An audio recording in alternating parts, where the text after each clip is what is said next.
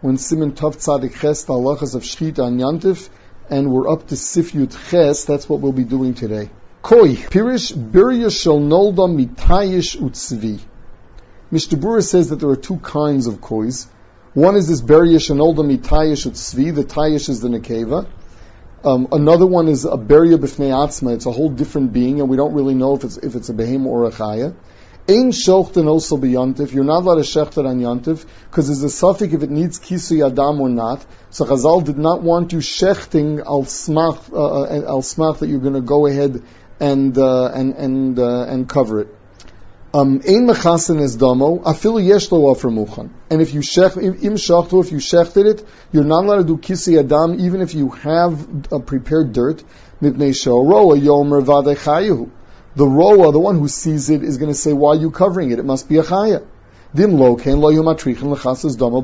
Why else are you covering its blood on yantif? It must be that it's a chaya. Now what's wrong if it's a chaya? A chaya has, although a chaya has a chumrah that it needs kisi adam, it also has a kula. The Isser of chayliv applies to a behemoth, does not apply it to a chaya. So the person is going to think it's a chaya, and he'll think that the chayliv is mutter. And he'll come to be matir the chaylev, where the truth of the matter is that it's a safek behem, a safek chaya, or machmer in either direction. You do kisi adam without a bracha because it may be a behema, because it may be a chaya, and its chaylev is also because it may be a behema. V'yovel lahatir chelbo ula erev imrishumo nikar yichasenu. At night, if you can still find the dam, then you should go ahead and do kisi adam. Says the Ramah, where does this halacha apply? V'dafka sheshachto b'keren zovis. This is only if you shechted it in a corner of the house or the chotzer. Uchahai gavna avla meshachto be'emtza chotzer afil adam behemi yachol achasus umiyashtafer muchan. In the center of the chotzer, who wants to leave blood there? So there, you're allowed to cover it not l'shem mitzvahs kisui adam. You're allowed to cover it simply for covering up the blood to keep the chotzer clean. It's like a graf sharei. It's something disgusting, and for kavod abriyas, Chazal were matir tiltul muktzah.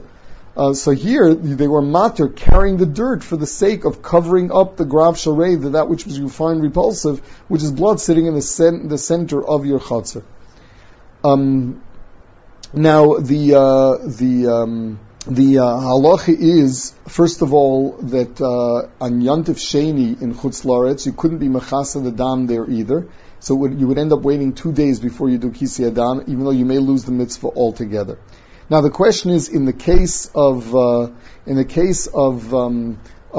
of your chatzar, the Magen Avraham says that your kavanah is supposed to be for the sake of cleaning up the blood, not for the sake of doing kisi adam. Says the Mishnah Berurah, but if you don't have kavanah also for kisi adam, you'll be mevatel the mitzvah of kisi adam biyodayim.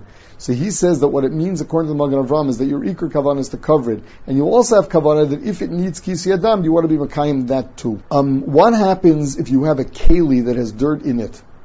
The Bir Halacha brings down that it's also to shecht a safek behem, a safek chaya into that, even though there'll be an automatic kisi adam. Still, the person who just a bystander may think that it's a vaday chaya and will be matir the chalif.